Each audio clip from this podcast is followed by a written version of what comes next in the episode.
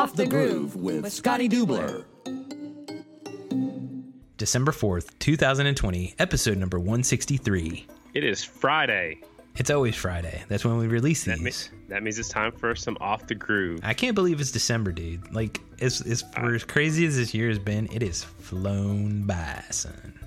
Well, it was slow going for a while when everybody's in quarantine and all that fun stuff, but uh, we got through the race season, and it seems like after the race season, it's just gone by really fast. I don't know about for you, but uh, for me, it has. I don't know. I'm I not don't busy. know. The past couple weeks have gone by pretty slow for me. But yeah, the whole year seems to have, have flown by for sure. I mean, I guess it's because we've kind of been busy and try to keep ourselves busy. And I don't know, all the chaos, I mean, throughout the year, it just seems like, uh, I don't know. Anyways, but it's almost over. We got, what, like four more episodes and it'll be 2021.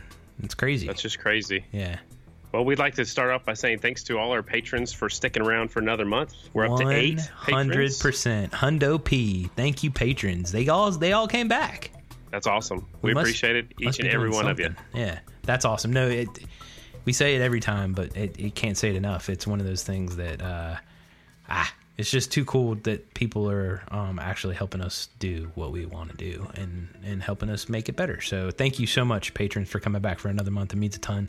There'll be some cool content this month. Uh, look out for that for sure. Keep you busy during the holidays for sure. Watching watching some Patreon. Oh, we have we talked about Fast Eddie being a patron. No, Fast we haven't yet. 'cause- Eddie is a patron. Isn't that Yeah, awesome? that's my dad. That's my dad. Yeah. For some of you folks that don't know who Fast Eddie is, but uh, if you listen to Graham's first episode, you will know who Fast Eddie is. Uh, She said Fast Eddie was very fast. Well, there was a, there, there's been a couple of things like I wanted everything in one spot for him, and that's Patreon. So like that he's it's a perfect place for him because he's gonna get not only the the podcast, he'll get our live intro outro, so he'll get to watch those live through Patreon. He'll get to see all the extra stuff that we do. He go he, he already sees your ugly mug and my ugly mug enough, but he'll get to see that. Right. So that's cool. Um, and it's all in one spot. He just opens the app and goes right to it and can play anything he wants. This is for you, Fast And- Eddie. and- And I'm in his old house, so he knows his house is being taken care of too. So it's kind of killing another bird right I there with it. the stone. But That's uh, awesome. Yeah, it's pretty cool. Some big news this week. What's a couple different things. oh yeah. Turner Racing making Yeah, a big dude. announcement. Yeah, no, that's that's awesome. Uh, we'll get into that, I think, in a future episode. I actually reached out to Biggs, and uh, he'll come on here in a, in a week or two, I think, and, and maybe talk about what all that means for him and, and the folks involved in, in that effort. And stoked for him, man. He he definitely deserves the, the opportunity, and uh, look forward to seeing what he's going to be doing in 2021. But we'll we'll hear more about it in the in the weeks to come. Also, Springfield Mile. It will be a doubleheader, and it's going to be Labor Day weekend, which I think is a good move. I mean, it's hard for a promoter to promote two separate weekends, and especially when one's in May, one's in September. Yeah, In May, in Illinois, you always have a chance of rain. So I think, you know, instead of risking it all out there in May, some people might not show up in May because of that. Uh, run them back to back in September. Uh, I think it's going to be great. Yeah, it happened in 2019 because of a rainout, but you know they did it last year intentionally, and uh, it worked out really well. Um, so hopefully, man, that's a new tradition that we're going to be starting in, in the doubleheader. And there's been a lot of questions: Will there be doubleheaders in, in 2021? Well, we, at least we know there's going to be one of them, right? Absolutely. Also, you know, we did double headers at every round in 2020, so Yeah. I think it worked out great. Uh, some of the racers that were maybe slow the first night or didn't qualify the first night, Yep. Re, you know, had a chance to go home, do their homework, and come back the next day and show what they, you know, what what they could do the next day. So, uh, another thing is there's some rules that kind of came out. A lot of people have been reaching out to us, both of us, on our social media handles, on Instagram, on Facebook, and uh, even I'm getting text messages too. We're not going to get into the rules just yet because if you read the fine print at the bottom, Carter, it says proposed Yeah. rules. So they're not set in stone yet. Uh, I know there's a big tire test coming up this weekend down in Volusia. I think they're going to maybe try some of these rules, maybe, and see. I don't know if the teams had quite enough time to make these adjustments for the new rules package, but they are trying out a brand new compound, maybe a little bit different shape of the tire, the new Dunlop tire, uh, which is a good thing. Uh, I know, you know, folks at NASCAR always used to have tire tests all the time. I think it's it's a good thing. Uh, I, I heard the hard tire in 2020 was a little bit too hard and didn't show that much wear. So it means when it doesn't show wear, there's not a lot of traction. The soft tire was good on some tracks, but it would go away on other tracks, which you do want some tire to fall off a little bit, but you got to have a happy medium. I think you, you can't have one that's just too hard where you're not getting any use out of the tire. Hundred percent, yeah. And as far as the rules go, there's enough people online talking about all that stuff. Um, it's it's probably better to wait till it's in stone, and then we might even have, try to get somebody from AFT on to kind of speak to it um, and, and kind of break it down uh, before the season starts. Uh, but I don't want to speculate with all the proposed stuff right now. Sometimes they just put that stuff out there to get to check the pulse, right? Um, so Right. Uh, we'll, we'll talk about it when it's in stone and, and and a little bit more real. But we'll see. I mean, we'll see what happens at that test this weekend and what what comes of that. I'm sure there'll there'll be some firm decisions a month or so after before the season starts for sure. Are, are you going to the tire test? I mean, you live in Florida. You didn't come down to see the Volusia races. I mean, are you are you going to go check that out for us for off the groove, or not going to mention It's that? just down Not- the road. don't I might I might take a trip down there. I don't Okay. know. I don't know. All right. All yeah, right. why not? See if they see if they kick me out. But I'm not. I don't think I've been invited to it. But I might show up and see if they if they want if they kick Well, me out. I, I wasn't invited either. Yeah, but you, If you're that- that Scotty makes you feel any Dubler. better. You're like the So- voice of flat track. if you show up at a flat track event, it doesn't matter. Like you could just walk in at any flat track event, and be like, "Ladies and gentlemen," and they'll be like, "Scotty He's Dubler." here. He's here. He's here. He's here. You're hilarious. So also, uh, we've been watching social media a lot. Oliver Brindley and Yes, his uh, sister uh, Lucy's been posting a lot of videos. He's writing more now. Uh, Yeah. He's he was up, sitting up, It looked like they they opened up. I don't know, 25 days of Christmas or something like that. It was it was looked little pretty cool. like advent some calendar or something. Yeah. Yeah, Yeah. yeah, it looks really cool. So it looks like he's doing really well. Looks like his spirits are up. I know I got a, a message back. I called Ollie a, a little while back and just I, I just give him a shout out or give him give him a call. But Yeah. you guys can do that too. It's the the number to call Oliver Brindley is 352-639-2924. Of course, it ends in 24 because that was his number 24. Yeah. I know they're playing all the messages for Oliver, and I know he gets excited to hear from everybody. So Yeah. uh, keep that going. Let's let's keep Oliver, you know, going the right direction. Absolutely, man. I'm, I'm stoked every time I see one of those posts. Um, and I and I try at least once once a week, every other week, to, to leave him a message here shortly. I, I hear that he absolutely loves hearing from everybody. So um, the more we can do that to kind of keep him going in the right direction, man, I, I think it's it's a great thing. So yeah, Cool. I uh, posted a Throwback Thursday a while back on my first ever motorcycle, which was a TY80 Yamaha. dude. Well, Derek Brindley, which is Oliver's dad, Yeah. he sent me a message and a picture on him on one of those, and that was his first motorcycle too, which is Yeah. Oliver's dad. It was, it was really here. cool. That's super really cool, cool. dude. You not only Yeah. not only on your Yamaha, you posted one uh, on a on a bike too. What's up with that, son? well, before I decided to race two wheels uh, or motorcycles, I guess I was on two wheels. I decided to race bicycles. I did some BMX. I think I was like 14, 15, Dude. 16 years old. I think the best I ever ended up was like 15th in the state of Oklahoma. I went to nationals all over the place, and I posted that actually on Thanksgiving because Thanksgiving was always the BMX Grand Nationals, and they used to be right here in Oklahoma City. Ah, okay. And now they're they're moved up the road a little bit to Tulsa, Oklahoma, at the big expo center, but uh, you know, that's what Thanksgiving was for us for a little while, is racing bicycles. And awesome. uh, my dad had found that picture a little while back and sent it to me, so I, I shared it with the world on Thanksgiving. You've been uh you've been pretty uh pretty good on your social here lately, being become the, the little social guru, Scotty Dubes. I love it, dude. We share it all on off the groove so everybody can see it too. But if you don't already, follow this guy on on social. We'll, we'll still be sharing it to off the groove, so you can see it there too. But you got some got some fire, some old old photos. The Ta- Taco Tuesday one uh, this Oh, week was pretty good too. That was pretty solid, dude. Yeah, yeah. That was actually the motorcycle uh, my dad raced in Knoxville, Iowa. So I raced. It was a Spanish shootout. It was before the Astro Cup was even around. There was a Spanish shootout, and it was a heat race of Ossas and a heat race of Bultacos. Nice. So me, my dad, and my grandpa, which is Pa, uh, we're all in the Bultaco heat races. Uh, we're all on. My dad was on a Purse Pursang. It looked like I was on an Astro. My Pa was on the Astro that I have now. And the picture I put for Throwback Thursday was my dad's bike that he rode at that event, which he broke. I think he snapped the chain off the line right in the first lap or something. But he actually watched down the back straightaway, and uh, I actually was lucky enough to win that one. And uh, it wasn't my last race, but it was in 2011, so it's probably my last race on a half mile for sure. And I got to give Graham the victory lap, and it was the only time I ever raced against my dad, and definitely the only time I ever raced against my grandpa. See, I, I, and I didn't even know Graham ever got a victory lap. That's pretty cool. it was cool. She was crying. Uh, she she she'd come back to the pits to get my hat because I was going to the podium, and she came running back, and we were trying to find her, and we didn't know where she went. Well, she puts the hat on her head, and we take off on the victory lap, and the hat blew off in turn one and two. So, anyways, That's but, uh, fantastic. not the not the hat that they're having to wear now. A different hat. no, it was it was one of my hats. I don't even know what it was. I just you know when you take your helmet off, you got hat head and helmet head and combination all that stuff. So I wanted a hat and and uh, but that, I'll never forget that. You know, giving Graham that victory lap was was very special to me. That was the only time I ever did that. I mean, she went to a lot of my races, but uh, that's the only time I ever got to do that. That's badass, dude. I love it. Um, so you want to get into this week's episode before you know we go live a little bit on the Patreon uh, here and do this our intros and outros. Uh, and this week's been interesting. Like I, was explaining before we hopped on to to record this intro.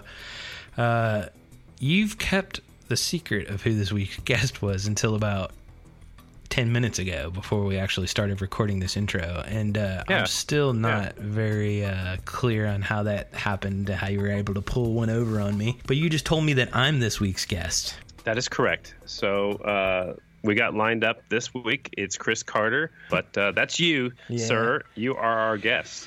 there's been a couple weeks where you've tried to do this before and i've completely shut it down but i don't think we have another option because we got to record tonight and this is what Yep. we're doing All right. You ready? no We got to you, you go like this a little bit and stretch out and then get ready. Let's do it. stretching Let's isn't going to help this one, but uh, let's do it, man. I I don't even know what the ready. hell. Like I don't even. You got an outline and everything, but I don't know what the hell you're Yes. gonna. Do. Yep. All right, Yeah. we'll get into it. No, do it. no, do Yeah, let's do it. Are you ready, no, son? No. Are you ready? no. Could I I? hate that. I guess I. I haven't even looked at these questions. Is it, is it even at a place where I can look at it? Nope.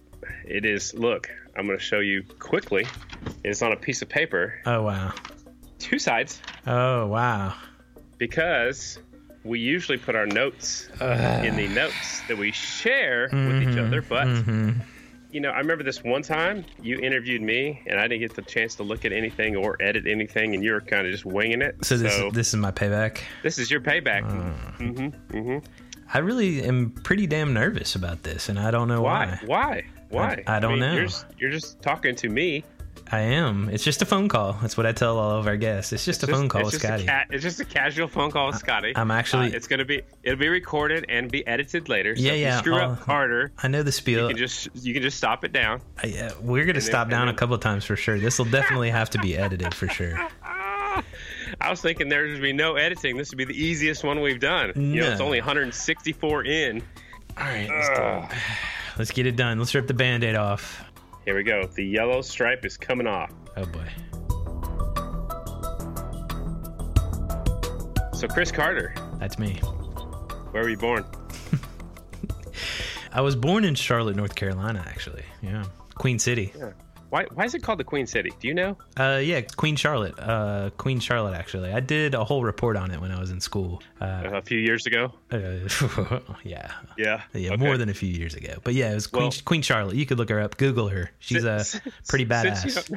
Since you don't know the official answer to that one, we'll go on to question number two. Yeah. What's it like growing up in Charlotte? Uh, it was pretty interesting growing up in Charlotte. I grew up in the south side of Charlotte. It's a big banking city. I don't know if you knew that, but but yeah, I didn't spend a lot of time in the city until I got uh, you know out of high school. But South Charlotte was pretty awesome. I I, I don't know. My parents were basically in charge of a, a little league association in the in the South Charlotte area, so I spent my entire childhood at uh, little league events, whether it's baseball or basketball fields. I grew up at the baseball fields and grew up on the basketball courts of uh, Greater Pineville Athletic Association back in the day. Yeah. Did you play? Oh yeah, I played baseball and basketball, but uh, that's about it on the sports side of things. Yeah.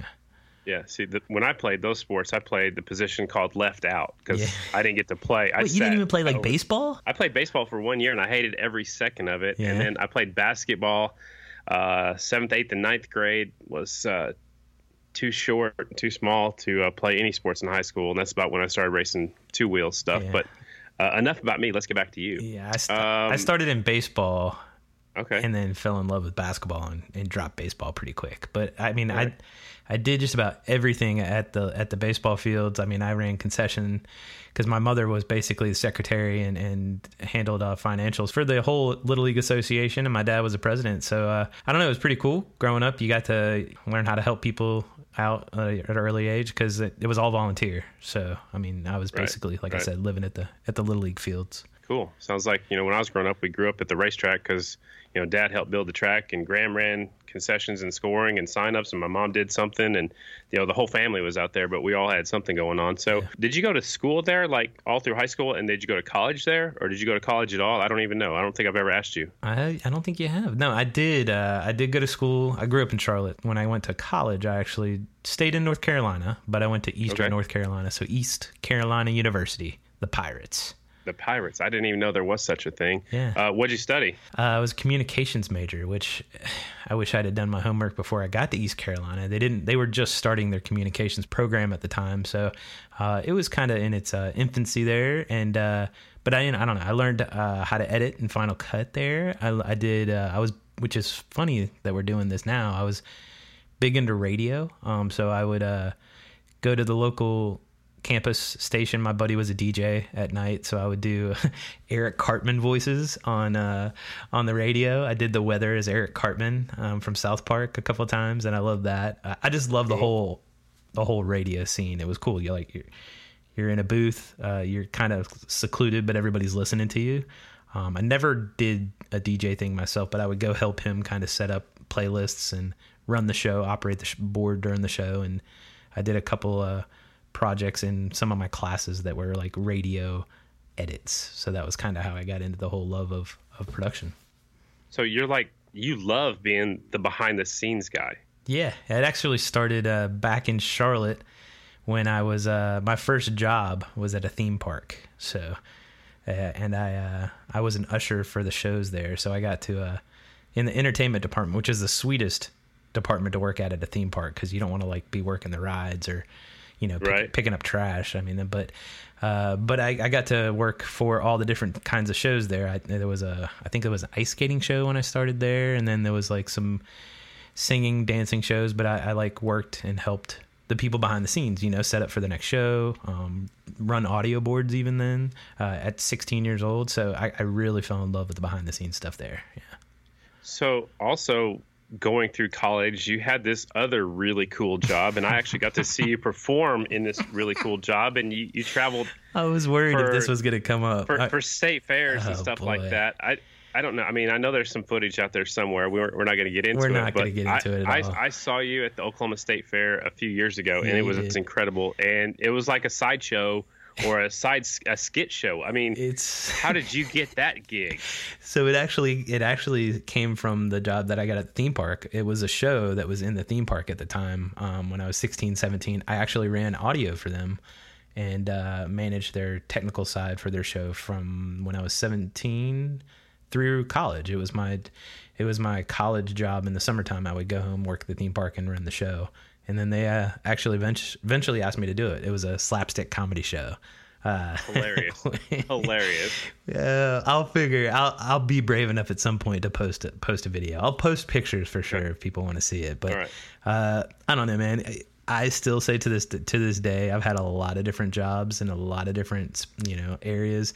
It's the coolest, most fun job I've ever had. I, I got to do four 15 minute comedy shows a day and make people laugh for a living and hang out in a theme park in between. So I don't I don't hate that, but but yeah, it's it's not it's not anything anybody would expect. I think when they meet me. So what did, what did you want to do when you like you know kids like want to be a fireman or want to do you know be a, a race car driver or or a doctor or whatever. What did Chris Carter want to be when he was growing up?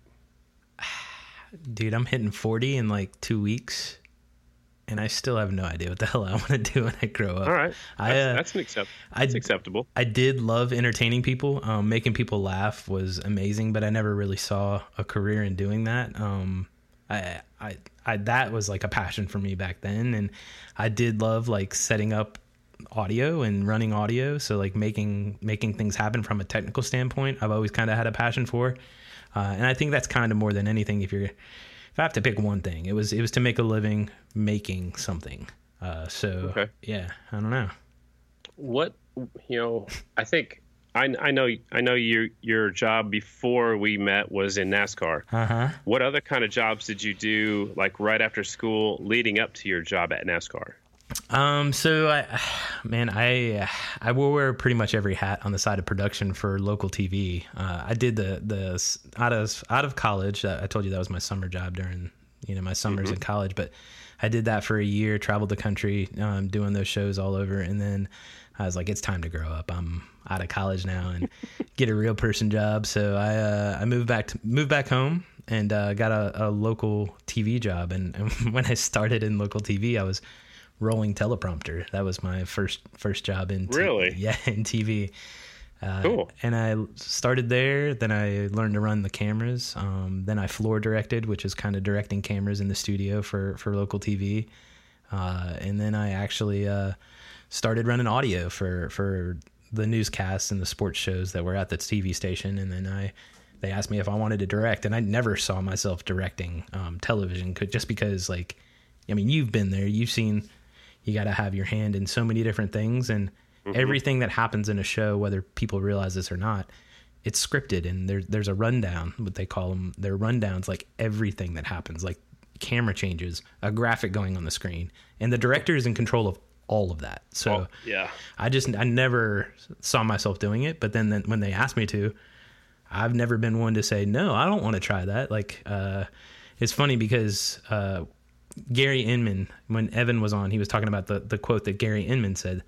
Uh, he he signed up to write that film because he'd never done anything like that, and it interests Right. him. So it, Right. that's like totally my vibe because. I've, if I see something that I've never tried that, that interests me, I'm down to try it. I'm not, I've never been scared to try anything, but yeah, that was the directing was the big thing for sure. All right. So when did you get your job at NASCAR?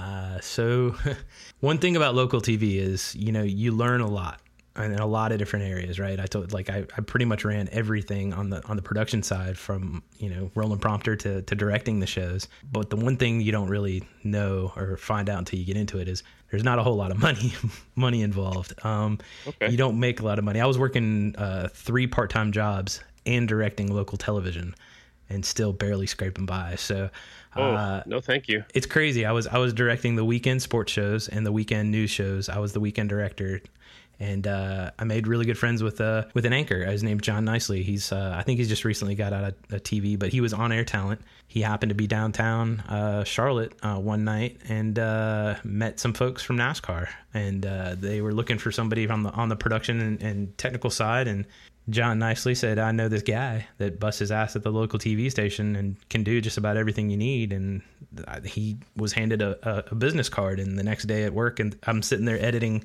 uh, I think it was Judge Judy spots uh, for for the local TV station. And he walked in, he's like, I met this guy last night. You should probably talk to him. And Cool. uh, threw down a card. And that's kind of how I got uh, got my foot in the door there at NASCAR. I went in and interviewed, and uh, and then two weeks later, I got a job offer.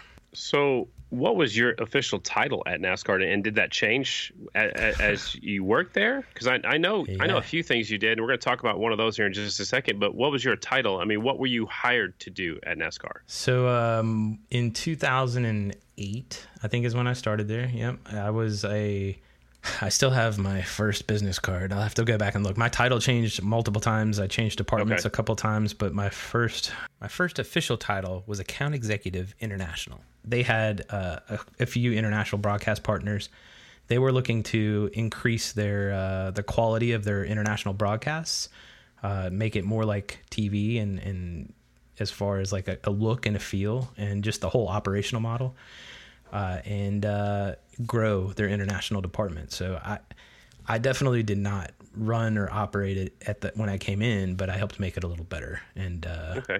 and more professional from a broadcast standpoint. So I brought my knowledge from the TV world and um, helped manage the operational aspects of their international broadcast. So if you watched NASCAR outside the United States, you watch the feed that I produced, and uh, I would work with uh, international broadcast partners all over the country. Like we had 37 international broadcast partners. If they came to a race, I was in charge of making an itinerary, um, getting them interviews with with NASCAR drivers like Carl Edwards, Jimmie cool. Johnson. It was super cool, dude. Like, and it was like my first like real real job. Um, I mean, not that working in TV isn't real, and not that anything else that I did before that wasn't a real job, but this was like the big deal. And I was I was still fairly young at this point. I'm in 28 at this point. Yeah, so I would do all that managing the day to day operations from a technical standpoint with our international broadcast partners, and then uh, once the races actually happened. I would oversee uh, and piggyback the the network feed that you see, the Fox feed, the ESPN feed, and cover sponsored elements and branded content uh, to send internationally. And then once the sh- once the race was over, I would cut a highlight, which would be a condensed uh, one hour version of the race. So I worked with an editor. It was just a team of two, um, me and an editor, to do the live feeds and then produce those highlights afterwards. So um, that was the content we produced, and uh, we would distribute that, you know, right after the races all o- all over the world to over 40 international broadcast partners. And right off the bat, did you have to travel to all the races, or did that come later on? So my first year, um, I did. I, it was funny. I, I, came on at the end of the 2008 season. There were three races left. Uh, I think it was Texas, Texas, Phoenix, and Homestead uh, were the right. three. They, they, were for a while, and. Right my second week was me traveling to Texas. Um, and I'll never forget it. My boss, Seth Bacon, who I owe a ton to, uh, he took a chance on me and taught me a ton in the professional world. He was super impressed because I was able to fly there and get to the track with without any direction from him. So he was right out of the gate. He was impressed by that, and I was like, I got this. This is like, right. But, but then right. when I showed up, I you know you look at I don't know if you've ever been to a NASCAR race and seen the TV comp the television compound. It's it's like it's a Super Bowl massive. every right. weekend. Every so weekend, yeah. I'm walking in from this like local TV station, and then I get there, and it's like a huge NASCAR event with like 50 trucks and like I don't know shit about what's going on there. So I'm like it was pretty cool in that sense, but I was I felt like wow, did I bite off more than I can chew? Um Right. Yeah. And a, a funny story too. I'll never forget this when I I told my boss at the TV station that I was taking this job at NASCAR, and he he like looked at me and he goes, "Are you sure you're ready?" Really? yeah. Wow. And I, thanks, boss. And I, well, he's, I mean, we were super cool with each other, and he was just right. being honest. But yeah. I had just started directing. I'd only had a year or two under my belt there. Like, I don't think he fully understood what my job at NASCAR would be, and hell, I didn't need it either at you the time. Either, right, right. Um, yeah, I don't know, man. I showed up on on site, and it was it was a little overwhelming, but uh, you know, once I got in the truck, it, making TV is making TV. It was just on a larger scale, going to a few hundred Larger thousand market, more people yeah. all over the world yeah. instead of a local TV station. A, a, so. few million more people, yeah. Yeah, it was so, kind of nuts. So let's talk about the, this other project that I'm more familiar with, fanschoice.tv. Yeah. I was going to have you explain it to us because I know from my end what it was, but it's basically you know covering the races, going you know sending it webcasting the races. Yeah. You you started from scratch, right? You were there from the beginning. Yeah. So I did the international broadcast thing for about four years. Uh, was promoted a couple times, uh, and then NASCAR decided to renegotiate their digital rights. I don't know if a lot of people understand or, or know this, but uh, Turner in Atlanta. Ted Turner, who owns, owns Turner Sports, uh, a lot of stuff down there in, in, Atlanta. Turner actually ran the the websites for like entities like NBA. I think they had uh, PGA Tour, um, and they used to run NASCAR.com. Um, well, getting into the digital age, NASCAR realized you know this stuff could be valuable down the road. Everything's kind of heading digital. Um, and they really didn't have a, uh, a, digital department within NASCAR. So uh, what they did was they renegotiated the rights. They they bought them back from Turner um, and brought that back in house. And they built a whole digital department around the website to support the website, and they relaunched the website. So uh, I think four years into my NASCAR, I, I, jumped from the broadcast side to the digital side. Uh, since I had kind of been overseeing every race for four years from a broadcast standpoint, I I had a lot of knowledge uh, um, in house with NASCAR and was able to kind of help figure out how to transition that to digital products. So I oversaw a team of four individuals who ran the live operations of the website, um, and it was pretty cool. Like digital space was new to me, but I knew broadcast, so uh, I was still valuable, but I, and I still had a ton to learn on the, digi- the digital side of things. But one of the projects that I was drawn to uh, about after a year in the digital department was uh, this this idea was live streaming races, and it's not races that you see on television. The the whole product was thought up and, meant to be a live stream of races that didn't have broadcast deals. So you know, not your trucks or or, or your nationwide at the time, right? Like they were. Uh, it was things that like uh, I don't know modified racing or hell like dirt track racing, you know things that or your K&N West Correct. and ARCA and some of those other series. the the idea was you know Speed Channel had gone away. There wasn't a there wasn't a network dedicated to all things racing, and it was it was a brainchild of, of Jim France. Uh, it was a Jim France idea, uh, Wow. and uh, he saw uh, that there's a need from a, a digital standpoint to cover these races. Um, so the idea originally for Fans Choice was to be that that digital platform where if you didn't have a broadcast deal or if you weren't on TV, we could send a, a camera setup to your track, and it might just be one or two cameras, but you could broadcast and and give the fans the feeling of being there on site. So being from the TV and broadcast side of things, I was totally drawn to this in the digital space, and I was like, we need to be doing this. So I pushed really pushed on the digital side to to project manage the the whole launch of it to to test it all that and uh I don't know if that was it was kind of a crazy thing to sign up for because it was it was not easy to do. We had three entities. We had at the time uh, IMSA, which was Grand Am. Um, we had uh, NASCAR Home Tracks, and we had uh, AMA Pro Flat Track. Uh, so bringing those three entities together and trying to that, figure out what a platform would be and how to test that, and and when it was nothing that NASCAR had ever kind of explored, it was a challenge, but it was super super cool to be a part of it. And uh, i can't say that i made it happen um, but i definitely was the guy when we all got on the call kind of asking the questions and, and driving conversations to make sure we were moving the ball forward week in and week out That's awesome. Uh, one more thing that happened at NASCAR that's pretty significant is you met your girlfriend there. Mm, I did. Yeah, we won't get into that too much, but we actually did meet in the digital space. And uh, after uh, after I decided to part ways with NASCAR, um, I don't know. She was out. She at the time she was out in, in Portland. Had an awesome opportunity with Nike, and I went to visit her out there. And uh, yeah, she's uh, she was a big part of helping me learn things on the digital side. When I say that I was the guy on the call, you know, asking the questions, project managing the launch of Fans Choice. Um, I was definitely that guy, but she was the one teaching me project management. I had managed projects uh, my whole life, but never really knew that it was project management. And she is a project manager extraordinaire. Um, so I definitely was able to do all the things that I was able to do with digital and beyond because of the skills that she helped me learn from a project management standpoint. And uh, yeah, she's just an awesome human. So I went to go visit her, and then uh, we started dating and been together ever since. and that was Portland. And out in Portland, is that when you went to your first flat track race? Was it the One Moto show? Is that is that how it kind of falls in line? Yeah, it's kind it's kind of funny. I uh I I did go so I was out probably away from NASCAR for about a year uh when I got a call uh to to see if I'd be interested in kind of helping consult on a project. And I met uh, some folks there at, at the One Moto show. Uh, we we talked a little bit about you know kind of what they were looking to do on the broadcast side. Um, and I did my very first motorcycle show was the One Moto show, which is why I, I love it so much.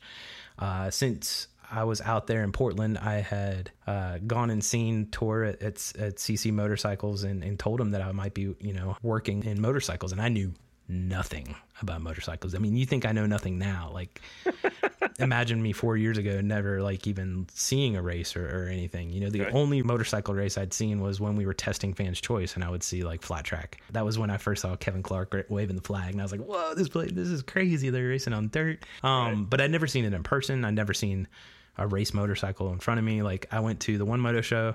I saw Gary Nixon spike his Triumph uh, there, and I was like, "Holy shit! Like they raced this on dirt?" And they're like, "Yeah, yeah."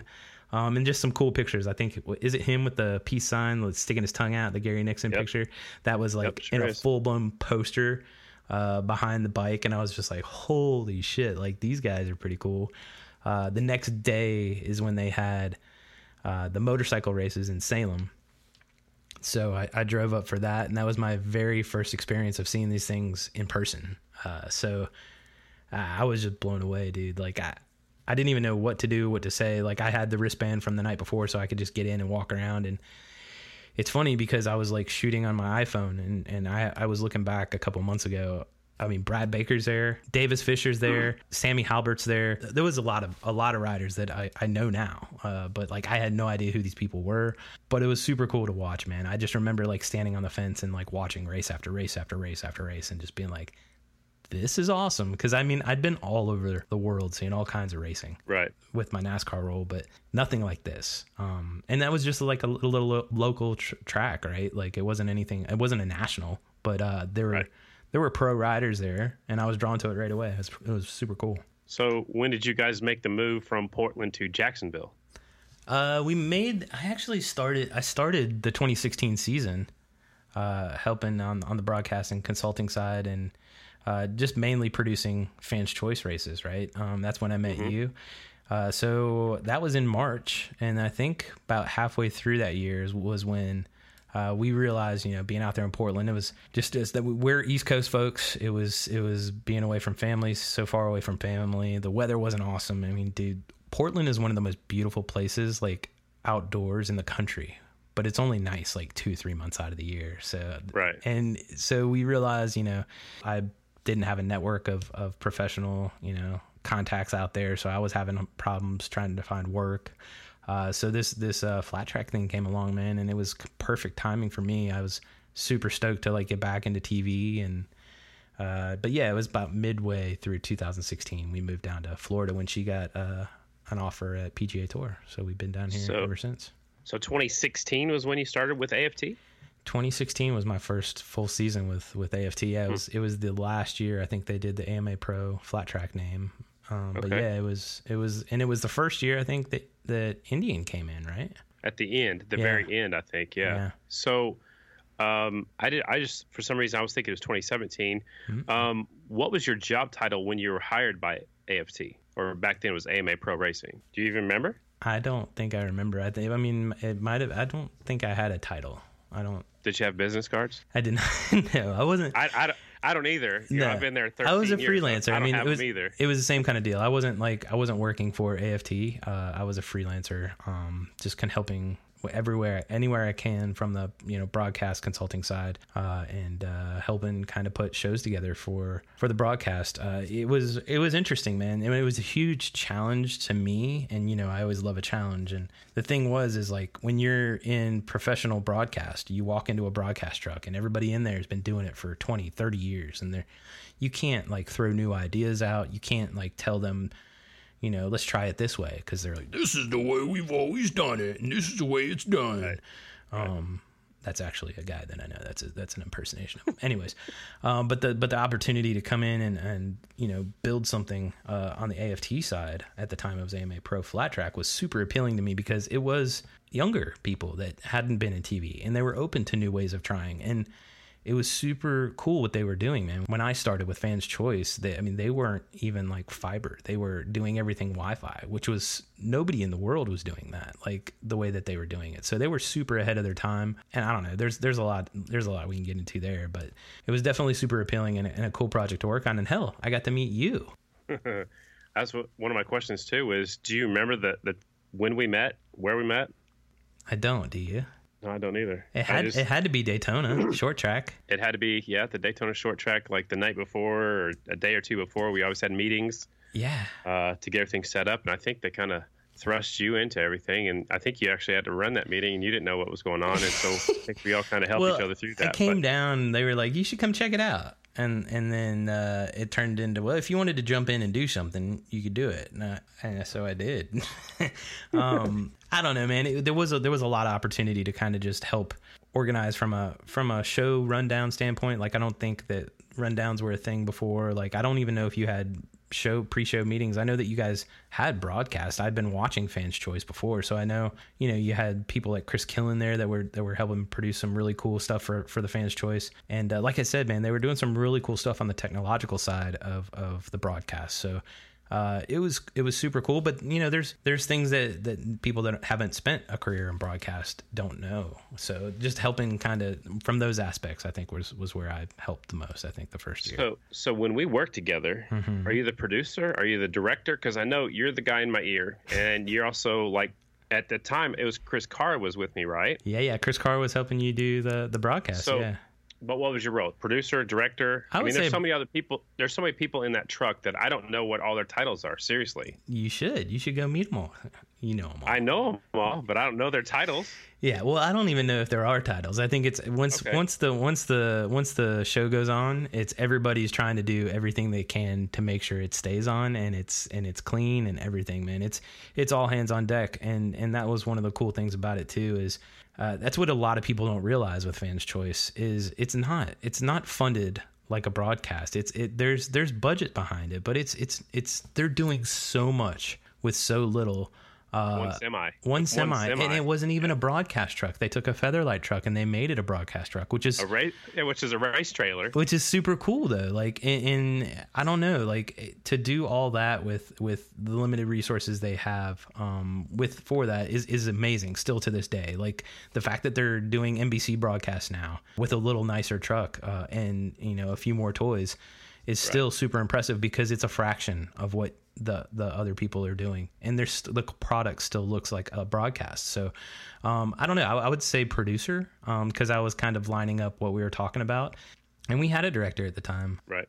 Well, we, we've had a few people in your spot since you left, Yeah. and now Dwayne Evans is my guy in my ear, and Yep. he's doing a great job too. So, uh, you know, obviously things change. You were there for two full seasons, is that yeah right? 2016 2017 yep Okay. So, why flat track? Why are you so hooked on this sport? Like I said, man, I, I'd been all over the world. I got to go uh, to Le Mans and see some cool stuff over there. I saw semis racing. I've seen just about everything you can race. Race. Uh, it's at one point during my time with NASCAR. Uh, I've never seen anything like flat track racing, uh, and I've seen other kinds of motorcycle racing. I worked a little bit on the pro motocross side. You know, we talked about that on episodes but flat track dude I, I don't know something watching a, a bike go sideways like it does and still being having so much control over it is so appealing to me. It's i mean obviously it's the people too. Uh, I, I know them more now being outside of that broadcast truck than i did inside of it but you you sense it even when you don't you know talk to them as much as, as i have outside of the truck. Uh, it's it's a community. It's like the I, th- I think one of the biggest things about NASCAR back in the day is that they were real people. Like they're real everyday people. They're not like crazy like stars that you don't get to touch. Um, and flat track is the rawest of that that I've ever experienced in any racing. Uh, and that to me, I think, is what really drew me in. But of, of course, the first thing was watching the races and, and watching how close these guys race and like just the the level of skill involved to do that lap after lap uh, and, and talent. I don't know. I, there's a lot of different reasons, man. I I was at a point where I thought that I was done working in TV, and this was an opportunity for me to get back in TV. So that definitely drew me to it initially too. Um, I don't know. I can go on for days with things that I love about it, but I don't know. Does that answer your question? Pretty much. so you uh, you said you didn't get to know a lot of people when you were in the truck, and I tried making it a point. Like sometimes we would go to the track together, or we would leave together, and I would try to make a point to say, "Hey, we'll stop by this number fifty-five right here. That's Jake Shoemaker. Uh, let, this is Carter. This is a guy that's you know in my ear, telling me what's going on." And and I was introducing you to people, trying to. I don't. I wasn't trying to make you fit in. I was not trying to do that, but I just wanted you to to get to know the people that I know that might like my extended family. And I think somewhere along that line is where you kind of came up with our version of the pit walk, which is still my favorite part of the race day. Was that 2017? I know it was in Arizona, but I don't remember what year it was. It's funny. It actually started in 2017 in Daytona. Uh, the the original idea because we were scrambling to get uh, the broadcast up and running. I, would just, I wouldn't say scrambling. We were uh, we were rushing to get things in order for the broadcast to start, and the riders were doing a track walk. It was the first time we were inside Daytona. Um, and the, there was the first time the, you know, the riders would get to track walk and, and do it, and and we didn't have the cameras ready. We didn't have anything to show to go live and like put it on on Facebook. So I literally ran out of the truck. I had a, the little gimbal and I and I ran out of the truck and I put my iPhone on it and I ran by the guy who was running the the social at the time. I was like, "Give me give me all the give me the login for Facebook." And it's still I think it's still up on their Facebook. I went live. I walked in. I think I walked in next to Corey Texter and Colby Carlisle and and then just walked around myself. And I'm no talent, dude. Like at this time, I'd never done anything on on a microphone or on camera. Uh, but I was like, hey, we're walking around, t- getting people's thoughts, and uh, just talking to riders, and, and and that was the first thing that that made me think, hey, this could be something that we add as a bonus uh, to the broadcast, or and then it was I think the next race in Arizona was when you and I were walking around. What you're talking about, And, and Bubba. And Bubba. and Bubba. Yeah, yeah, yeah. And Bubba. And I was like, this is like, dude, like you do this every race, and you're like, yeah, I, I talk to people every every race, like, or people talk to me, and I was like, well, why don't we just do that? So we had our little TV broadcast meeting, and I, I'll never forget, dude. We walked out of that meeting, and I was like, grab Bubba. Ready? I was like, let's do it. And you're like, what are we doing? And I was like, just do what you did before. Just walk around, and I'm gonna follow you with the camera. And you're like, what? And I mean, you, I still have that recording too, and you could see like the camera flops it sometime. Like it's it was raw and it was new and it was cool. Um, and you could barely hear some of the things you were saying to people, but I don't know. It was it was the start of that. And dude, like it was it was one of those things that I knew people would love this, right? You're they're about to strap on a helmet and go racing. Uh, so it's it it's something to like back to my NASCAR days. They did it back in my digital days. We had a product called Garage Cam, and it was people walking around with a, a broadcast camera, and they would walk and talk to riders before they went out on track. So it even starts back there.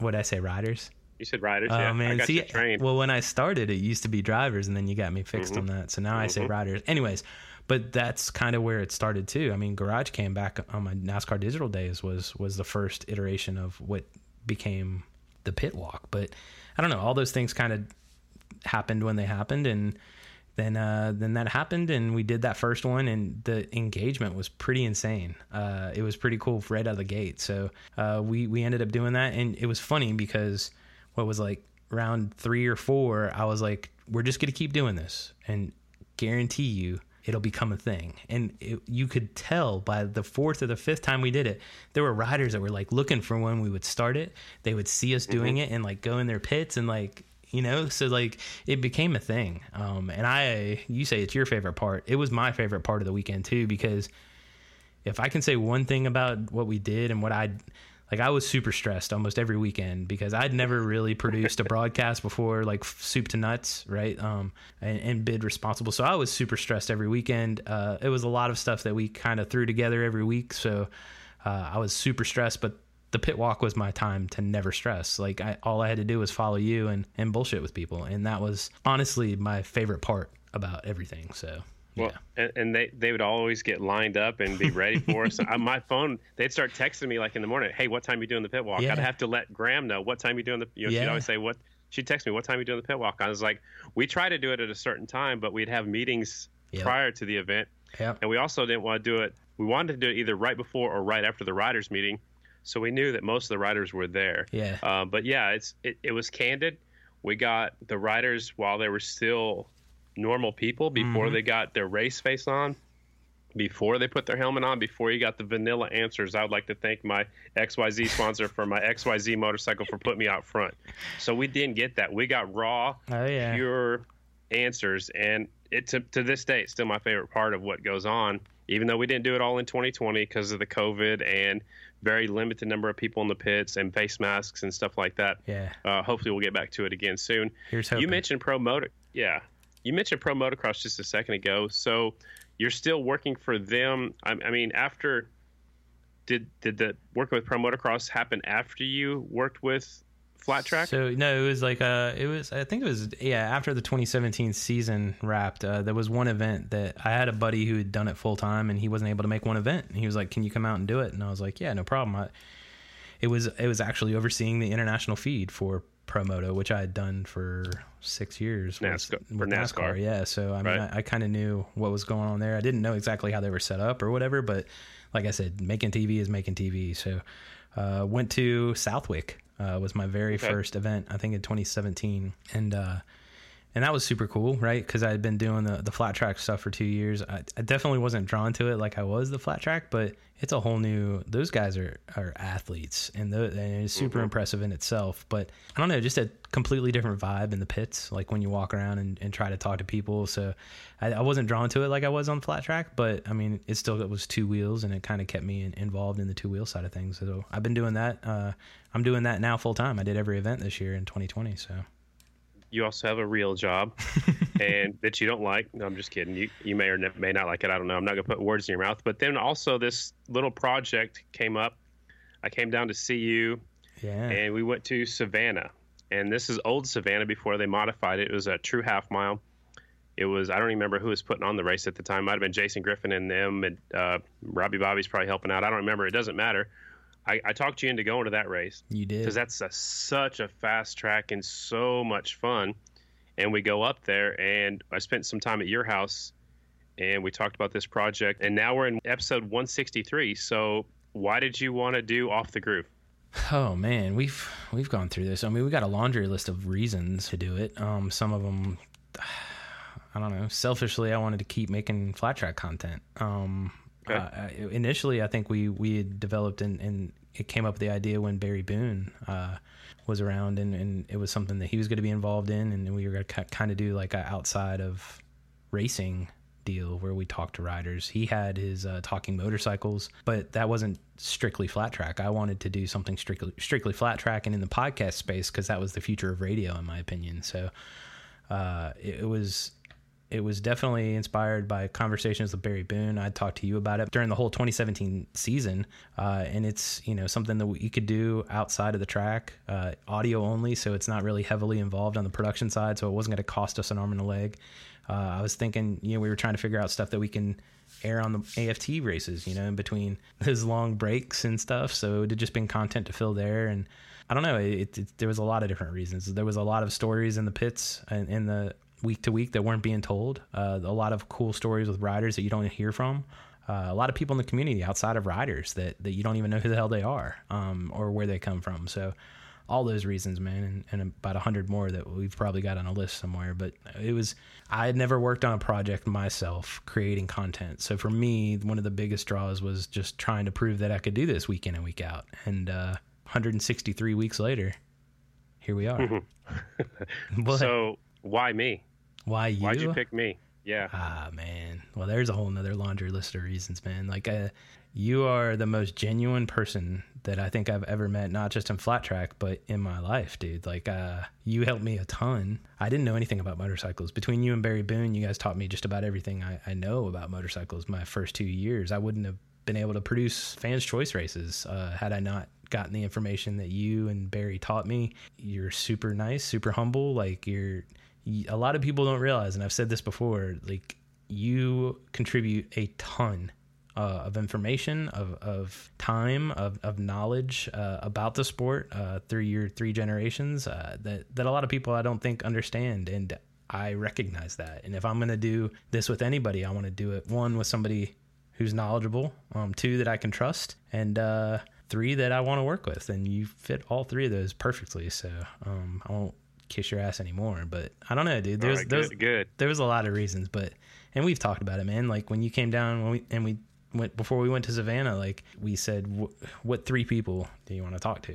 Um, and we just literally just sat in my office here and called people and just put this together. Mm-hmm. Like, and we recorded it in a little audio device through Skype. I think we did then. Like, it's I don't know. And to see where it is now, dude. Like all the conversations, all the stories we've told everything that's happened like i remember we talked about that that weekend. And it takes a lot for me to put myself out there believe it or not. I'm i'm a huge introvert. Recluse yes. Even talking on this podcast i can't believe it week in week out. Like when we first started it was just you because i didn't want to have any part in it. And i'm not it's not just helped me like believe in myself to be able to create content but to be able to have a voice. Uh, and and even though I, i'm not knowledgeable still in a lot of areas in this space uh, in flat track. I feel like I do represent somebody coming into the sport because there's a lot of new new eyeballs, new earballs, what we could say earballs on the podcast, but mm-hmm. uh, and I do have a voice in that respect. So it's I don't know, dude. It's, it's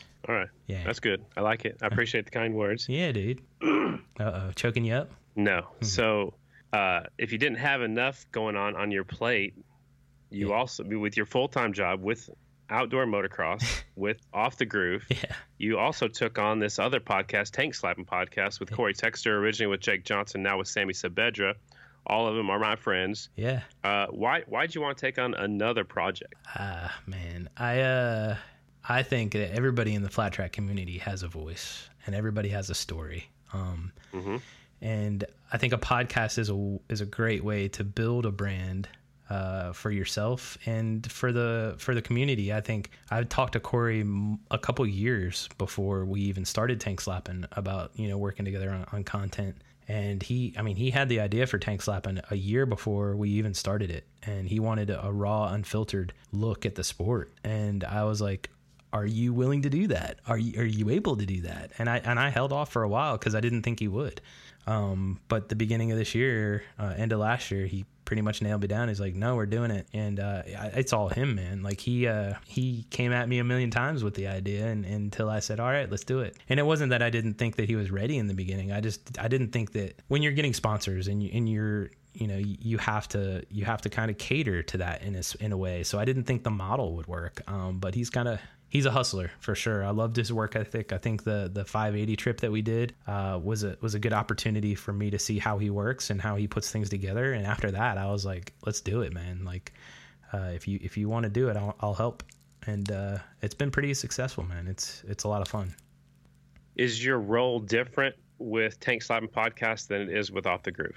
Mm, I've only been on. Um, I think my voice has only been in like four or five episodes. In that respect, I don't. I don't talk as much, but I record. I edit it. Corey and Sammy now pretty much. Sammy runs the social stuff. Corey uh, lines up the guests and, and helps get sponsors and uh, does his a lot of social on on his end. He QCs like quality checks every episode.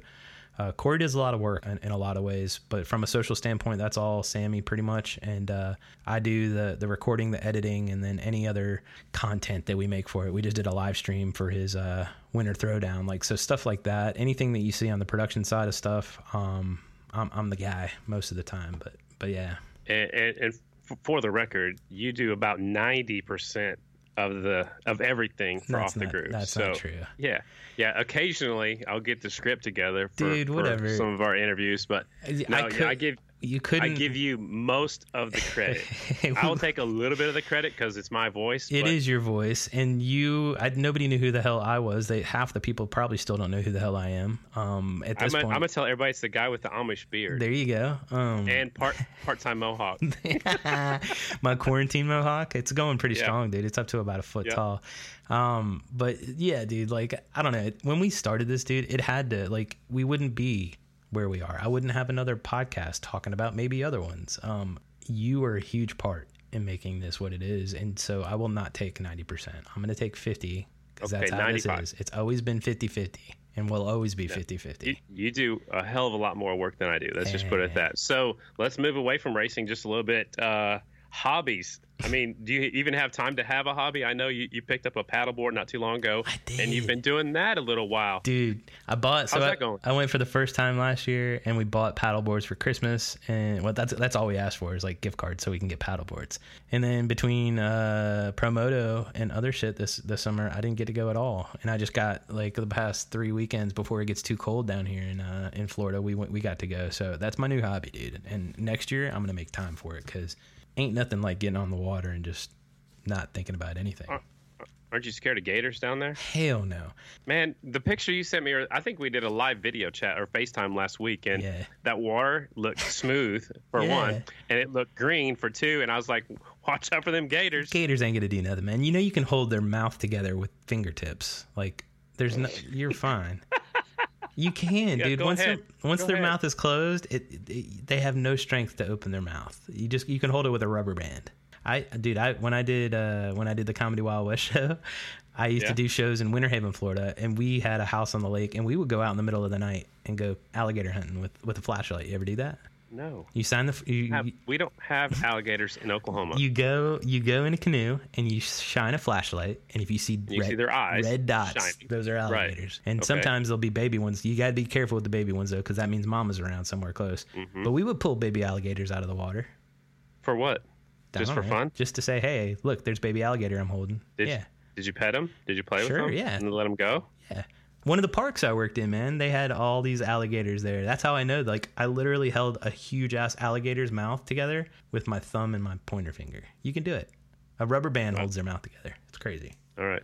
So we'll move on from that subject because I'm, I'm not I'm not interested in holding the alligators' mouths closed or anything like that. yeah. So Stony and his wife Bonnie listened to the podcast after Thanksgiving that we were we recorded kind of in between, uh, you know, my lunch at Oh, Stony's yeah, house, yeah, and yeah. and he said next time you're in town to let him know, Oh, boy. and Bonnie will make homemade tacos for you, and then you'll understand why we had tacos on Thanksgiving. Okay. Okay.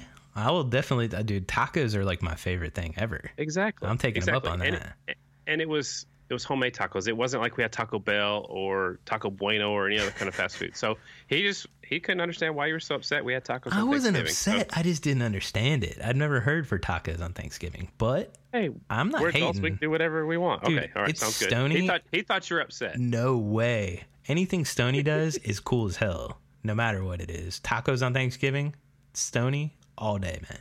Well, we're nearing the end of the episode already. Oh, I boy. don't know if you if believe it or not, we've been on here for a little while. I'm pretty so stoked that we're done with it because I've been really nervous about this. I don't Are know you why. are you sweating? Are you sweating over there? Yeah. Okay, it's time bit. for Graham's question. And- Oh, Graham's. Que- I get a Graham's question. Yeah, yeah. Oh, so boy. as soon as as soon as we found out you were going to be our guest, I had Uh-huh. to. I actually called her and she was shopping at Lowe's because that's what she does. She loves to shop, and she wouldn't tell me what she's getting me. So Uh-huh. uh, maybe I, maybe I'm getting some from Lowe's, maybe not. But Nice. she said, or she her question is, when are you going to learn how to ride a motorcycle? That's probably the best Graham question I've heard so far. Uh, it's funny that you ask. I actually was uh, I was having a conversation today, and I said 2021 goal: learn to ride a motorcycle. So next year, Graham, I will learn to ride a motorcycle. I can't promise you it's going to be good, but uh, I've got a couple people that that that I know that are pretty good at it. So uh, between all those folks, I'm pretty sure that I can get around a track at least once on a motorcycle. I don't know. We'll see. That it was kind of like her other part of the question is when are you going to race too? Because then you then you would then you would get the full flat track experience. No way in hell I will ever race a motorcycle unless it's like a Grom race somewhere. I could see myself getting into some Grom racing, but no, Okay. nothing else. Well, my, my dad always told me I couldn't even compete in the human race. So, you know, what, whatever. What a, fast Eddie. let me ask you a question. I've asked a lot of people this one. I'd love to hear your answer. What bike should I learn to ride on? Are you talking street? You talking dirt? You tell me. I don't know. I got a Vespa. That's all I've ever ridden on a mo- motorcycle, Yeah. and that's not a motorcycle. think- I think you need something with a clutch. I Mhm. think I think dirt is definitely more forgiving than pavement. Hmm. So if you could if well, I mean, you're going to fall down. oh if- shit. If well, you have to. Just like when you learn how to ride a bicycle, Dude, I was you talking. down. I was you? talking to Chris Carr about this because he does, you know, the American Super Camp, Yeah. and yeah. he he said that's part of the training. You learn to you learn to you learn how to fall down. yeah. Well, and that is the girl used to do the roller derby stuff, and that's the 1st Mhm. thing they teach you is how to fall down right. So it makes you sense, but Other- don't wanna. otherwise, otherwise, when you fall down, you're going to break stuff. I'm gonna break stuff, So- and I don't want to. Br- I've never broken anything. I don't want to break anything. Okay. All right. Well, we'll just take it easy. But I would I would start you on something like a, a a 110 or something like that on dirt with a clutch, and you can work your way up to something bigger. Have And you then- uh, have you seen the movie A Christmas Story? Yeah. You know the the little brother that goes out in the in the. That's what I'm gonna Yeah. ride. The first time I ride, like all puffed out in a jacket, so I don't Oh, you're break talking anything. like all in his snowmobile suit. Yeah. And he can't even put his arms down. Yeah. Yeah, yeah, yeah, yeah. That's that's gonna be Carter. Yeah, that'll be that'll be, dude. It's there's a couple things I'm terrified of. I'm I'm terrified of breaking a bone, but I can get over that. That's not going to keep me from trying it. I'm terrified from how much money I'm going to spend once I learn to ride a motorcycle. And the other thing I'm terrified of is somebody getting video of me riding that motorcycle for the first time because it's going to be Epic. good- yeah, no, I don't know about epic. it's going to be interesting for sure. It'll be epic for me because I've never done it, but it won't be that that exciting for anybody besides me. All right. So you know how we wrap up our shows, 163 episodes in a row with rapid fire. Oh, I get rapid fire too. Absolutely. You're a true guest. Okay, all right, we'll see. So the first one I left the same. Uh, what's your favorite racetrack? You said you've been all over the world, NASCAR, flat track, motocross, all over. You've done everything. It doesn't have to be flat track. That's what's cool about our podcast is you can answer this however you want. What's your favorite racetrack to go to? Oh wow, I've literally been to every NASCAR track. Um, there's some amazing NASCAR tracks. I don't know. This one's tough, dude. Like uh, my very first one that I went to was Charlotte Motor Speedway. Uh, that holds a special place. Daytona's amazing. God, this is tough. Uh, Watkins Glen's awesome because it's Not- Now you know how our guests feel. yeah. Um, but on the flat track side, there's so many awesome ones. Springfield, dude. Springfield. Okay. Uh, just right. so many good memories there at Springfield, more than anything at NASCAR, and I don't know, love Springfield. All right. Just talking about off the groove. hmm Who's your top three guests in any order? In any order. Man, this one's super tough. Mert Lawwill, you, and Graham. Oh yeah. Mm-hmm. Me. Yeah, We kind of just kind of winged it. yeah. I don't know. Those ones All are right. those ones, ones right. are special for All me. right. And, and plus, if I pick anybody else, I'd, I'd kind of feel like All right. Graham's is Graham's always epic. 100%. You know, last the last one was was perfect. Uh, Yeah. We did give her a little, uh, you know, the notes, but we the first time when we called her was so cool. It was so good. yeah. All right, this is your question. You've put this one in the notes quite a few times, but uh, when heading to the races, I have to bring my what? My bright ass Nikes. The ones you got stuck in the mud at the outdoor national, or Nah, those weren't the bright ones. You know, remember those like bright ass orange ones? Like oh yeah, So when I was like when I was producing, like I, everybody would always have questions about the show and where things are. So I was like, I'll wear these bright ass Nikes so people can easily spot me, and that's kind of just become my thing. So my bright ass right. Nikes. all right. So if people listen to our podcast, they know that your favorite holiday is Halloween. sure. I've seen I've seen your Halloween closet. and it's Oh, probably taking over more of the house now. But what is your favorite Halloween costume that you ever wore? So when I was at NASCAR, they were gonna throw away a whole brand new, uh, a brand new officials uniform. So I have like head to toe old school NASCAR officials uniform. Uh, that was probably one of my favorites. Uh, Okay. One year I had to throw a costume together last minute, and those are always the worst, right? Because they're You- hold on, hold on a second. You know, October 31st is the same day every year, and you know it's Halloween. Yeah, so but- don't give me this crap of throwing the last second. Dude, I'm not the only one that does it either. Everybody does Okay. this. Like right. you, do- you, you get lost and stuff. You forget that it's like coming up, and then shit, you don't have a costume. Okay, One continue. year, me and my buddy threw together a Forrest Gump costume, and I was Forrest, Nice. and he was Captain uh, Dan. Is it Captain Dan? Lieutenant Lieutenant Dan. Lieutenant Dan. He was Lieutenant Dan, and we actually had a wheelchair, and I just pushed him around all day in his wheelchair. It was amazing. It was the best last minute costume ever. So that might be up Wow. there too. Chris Did you Kirk, win if you're listening, this that that's for you, buddy. Did you win any prizes or anything? We did. We actually won. It, it was it was a last minute prize, and we won the last minute prize. We best right. best last minute costume. What's What's your favorite flat track race you've ever seen? Ah, it's a tough one. The first one was pretty amazing, and then uh, Springfield of last year, the one during the doubleheader. Big Uh, group of riders. Not only the big group of riders, but it was my first time being able to go down in the turn. And, Oh yeah, I told you to do that. yeah, Yeah. and see Yeah. that. And I got to throw Lima in. I'm going to pick three. I got to throw the Lima, my first Lima race in there because you told me to go stand on the fence there, and that experience was And pretty. eat and eat some pea gravel. I did. I think one Yes, actually sir. chipped my tooth. Um, no, it didn't. But the, I don't know, man. There's so every single one I went to is amazing, but those ones stick out. I guess. Yeah. Who's the next first time Super Twins champ? Brandon Robinson. Wow. All right. Yeah. All right. I like it. What's your favorite flavor of Lone Star beef jerky? Teriyaki, hands down. All right. Yeah. And, and, and the last one, we've been using this a lot lately, but uh, it's pretty much the last question we asked of our guests. And it's one that Dave Despain uh, uses, and you are, uh, I guess, a humongous Dave Despain fan. I don't know if anybody knows that A or not, diehard but fan. Yeah. uh, diehard, yeah. So Dave always asks, "What are you most proud of?" Ooh. I this was the I didn't even think about this one. I should have because we ask it to everyone. I'm proud of what I've of the work that I've been able to do here in the past couple of years. Uh, like I said before I did this, man, I I've never done anything completely on my own. So uh, to be able to look back at 163 episodes here, over 40 on the tank slapping side, uh, the work that I've done from, you know, I did a little work with Estenson for a while, posting there on social content. Uh, from somebody who doesn't consider himself a cameraman or an editor or any of this thing, like that I have a body of work now that I can actually like say I did that. Um, super proud of that because I'd never really thought that I, I would have that. So that That's a good answer. and I feel like I'm just I feel like I'm just getting started too. So we'll see where Right that on. goes. So before we let you out of the hot seat, Oh boy. the last question is: Do you want to say thanks to anybody? This is now I feel like what every rider and everybody feels. It's tough. Like how do you say thanks? Thanks to my parents, my mom and my dad.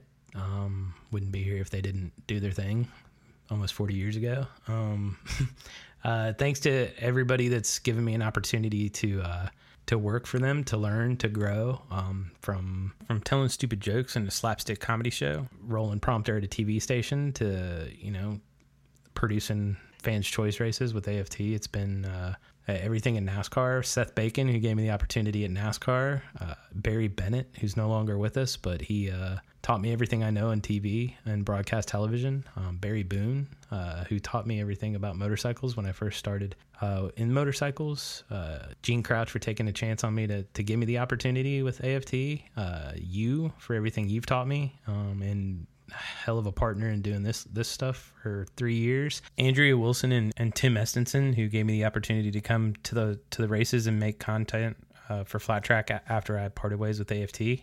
Corey Texter um, for taking a chance and and starting another podcast and and helping me grow that um, and figuring out some things that I, I haven't really been able to figure out. Anybody in the community that's reached out and said that they want to work together on stuff, man, uh, there's some interesting things I think coming in 2021. And last but certainly not least, I'm gonna try not to mess this up, but uh, Devin Fox, my girl, um, call her Boo Boo. She's uh, she's my world. I have no idea where I'd be had I never met her, um, and my life is better because of her every day. So, thank you for being you, and thank you for helping me figure out who the hell I am. Um, that's about it, man. Right on. Well, thanks for your time and uh, get back to work. Anytime, man. You want to do the outro now? Yeah. I made it. Are you okay? Did, are you Are you still breathing? No, I'm you sweating. I'm I'm sweating. Still. Sweating bullets. Still, Yeah. I was sweating when you Good. told me, and Good. now I'm still sweating. Thanks for that. Good. Good. You're welcome. I, I'm not. We we got an episode now- in. We made a whole interview of it though. I, I was surprised that we actually got through it. Did I do okay on the outline?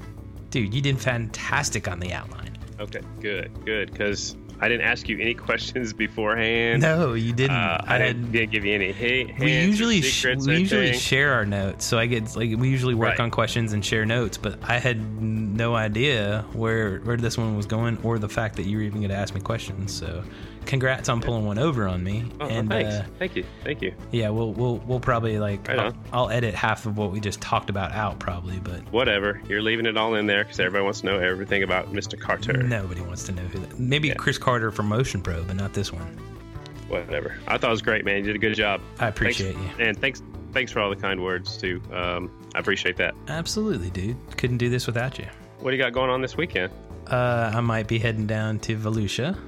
Um, Okay. For a secret tire Alright. test that everybody knows about. Right? Um, I might be doing that. Uh, I might be uh, going to shoot Is- some stuff at Callahan uh, with Texter afterwards. Um, he's gonna Is be. that where that's what that's where the winter throwdown is, right? yeah, man, it's uh, it's kind Okay. of a big deal this year. He's uh, got some some big sponsors involved. Uh, I hear Briar Baum, Briar Bauman might show up. He does every year. He has big sponsors involved. He does, but like it's a big it's a bigger deal this year. Uh, Sammy Saavedra, Alright. Sammy Saavedra is going to come down, and we're going to be doing like interviews throughout the whole day, um, So covering are you some of the bring a step? Are you, are gonna bring a step stool for him? Nah, he's going to bring his own step stool. He's got his Oh, own okay. now that he Yeah. just travels with. He got a new one for his birthday when we did the pit walk. I saw know? that. I'm trying Yeah. to talk you into coming down and being around for that too, but I don't know if that's going to work out or what.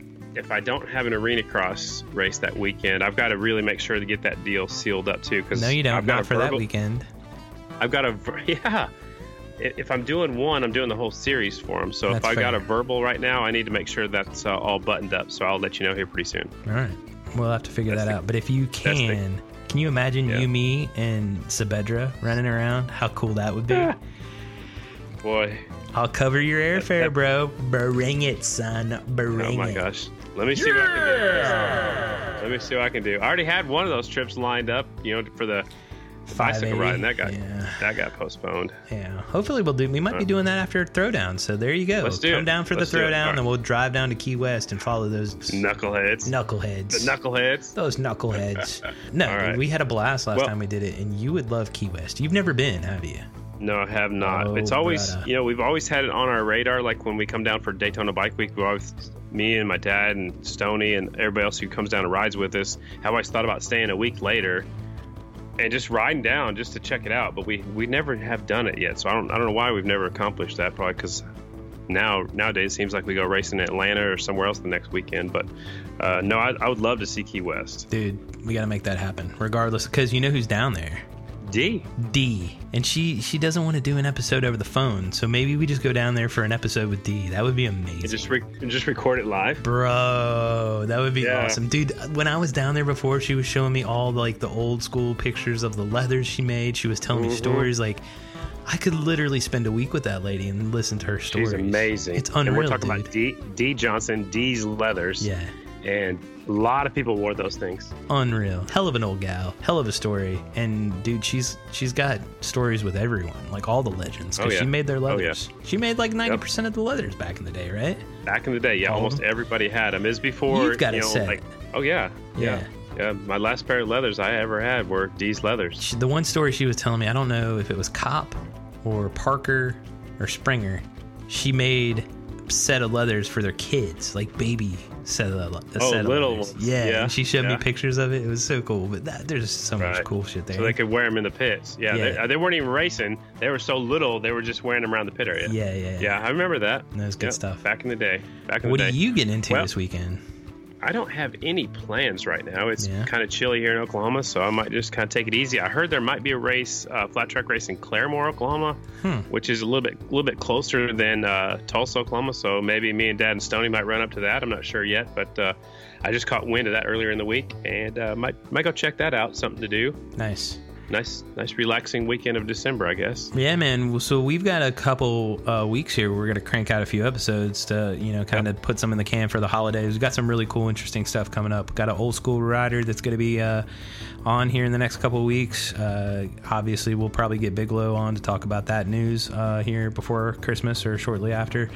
And then we have a cool episode, I think, with some ladies. Another uh, uh, strictly ladies. Uh, going to do some cool stuff with uh, mothers and wives of flat track. So looking forward to the next few weeks, man. I'm pretty stoked. on All it. I like it. I love it.